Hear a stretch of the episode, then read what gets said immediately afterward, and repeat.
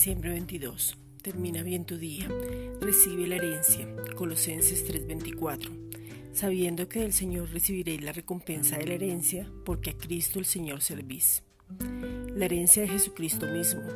Él subió a la cruz con gozo. Él fue como el cordero inmolado. Hizo un intercambio y al recibir la herencia, todo aquello que Dios nos ha concedido, dado u otorgado, se recibe al nacer de nuevo. Hay muchas personas que no toman la herencia, no la conocen, son negligentes y toman parte de la herencia, no les interesa tomarla o quieren estar sujetos a esclavitud. La herencia es vida eterna, dependencia absoluta de Dios, saber quiénes somos en Cristo. Él mismo hará cosas que nunca has imaginado. Tenemos la más grande herencia que es Cristo mismo. Esta es una reflexión dada por la Iglesia Gracia y Justicia.